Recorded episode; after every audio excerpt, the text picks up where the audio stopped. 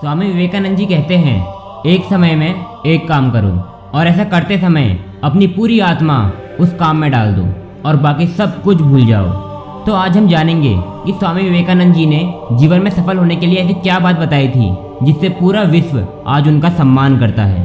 तो चलिए शुरू करते हैं। एक बार जब स्वामी विवेकानंद जी शिकागो में भाषण के लिए गए थे तो वो वहीं शाम को घूम रहे थे। तभी उन्होंने एक जगह से गुजरते हुए देखा कि कुछ लड़के नदी में तैर रहे अंडे के छिलके पर निशाना लगा रहे थे। लेकिन उनमें से किसी भी लड़के का निशाना सही नहीं लग रहा था। यह देखकर उन्होंने एक लड़के से बंदूक ली और खुद निशाना लगाने लगे। उन्होंने पहला निशाना लगाया और वह बिल्कुल सही लगा और एक के बाद एक उन्होंने कुल बारह निशाने लगाए और सभी बिल्कुल सटीक लगे और यह देखकर लड़के दंग रह गए और उनसे पूछा कि आप यह सब कैसे कर लेते हैं? क्या आप कोई निशानेबाज हैं? यह सुनकर स्वामी जी मुस्कुराए। उन्होंने लड़कों से कहा तुम जो भी कर रहे हो, अपना पूरा दिमाग, अपना तन मन उसी काम में लगाओ तो निश्चित ही अवश्य सफलता मिलेगी।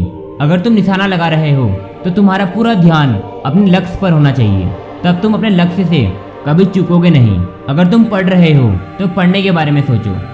उठो, जागो, और तब तक रुको नहीं, जब तक मंजिल प्राप्त ना हो जाए। यही वो कथन था जिसने स्वामी विवेकानंद जी को विश्व विख्यात बना दिया। यही वाक्य आज कई लोगों के जीवन का आधार भी बन चुका है। इसमें कोई संदेह नहीं कि स्वामी जी कई युवाओं के आदर्श हैं। उन्हें आदर्श मानने वाला हर व्यक्ति अपने जीवन में ज़रूर सफल होता है।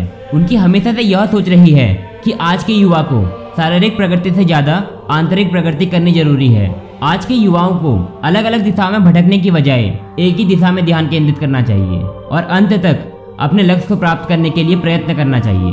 युवाओं को अपने प्रत्येक कार्य में अपनी समस्त शक्तियों का प्रयोग करना चाहिए। क्या आप युवा हैं? स्वामी विवेकानंद जी के अनुसार, युवा वह है जो अनिति से लड़ता है, जो दुर्गुणों से दूर रहता है, जो काल की चाल बदल देता है, जिसमें जोश के साथ साथ होश भी हो, जो समस्याओं का समाधान निकालता है, जो बातों का बादशाह नहीं, बल्कि करके दिखाता है। स्वामी विवेकानंद जी के अनुसार, व्यक्ति का वास्तविक जन्म लक्ष्य प्रगठन के साथ ही होता है। वे कहा करते थे, जिसके जीवन में कोई लक्ष्य नहीं, वह तो खेलती, गाती, बोलती लाश है। जो व्यक्ति जब तक अपने जीवन के विशेष लक्ष्य को नहीं पहचान लेता, तब तक उसका जीवन व्यर्थ ही है।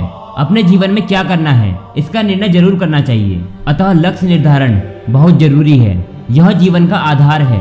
जब कोई युवा उनके पास आकर भगवत गीता की बात करता तो स्वामी जी कहते, गीता के संदेश को समझना चाहते हो तो जाओ मैदान में जाकर फुटबॉल खेलो। मज़बूत शरीर और बुझाई होगी, तभी तुम गीता का संदेश समझने के योग्य होगे। स्वामी विवेकानंद जी स्वयं युवा थे। उन्होंने भारतीय संस्कृति में युवा अवस्था के आदर्श को हमारे सामने प्रस्तुत किया। इकतीस वर्ष, पाँच माह और 22 दिन की आयु में ऐसा पराक्रम दिखाया कि सारा विश्व स्तंभित रह गया। अपने जीवन, प्रेरणा, विचार, साहित्य तथा कर्मों से स्वामी जी ने भारत सहित पूरे विश्व को प्रेरित किया। स्वामी विवेकानंद जी भारतवर्ष और पूरे विश्व में ऐसे युवा चाहते थे जिनका शरीर लोहे के समान हो और मांसपेशियाँ फौलाद की हो और जिनके हृदय में सिंह का वास हो। मन में श्रद्धा और पवित्रता की आग हो, जिनके मन में ईश्वर पर निष्ठा हो, दीन दुखिया के प्रति करुणा हो। तो आज के वीडियो में बस इतना ही। मिलते हैं आपसे अपनी अगली वीडियो में। ऐसी ही वीडियो को देखने के लिए चैनल को सब्सक्राइब ज़रूर करें। धन्यवाद।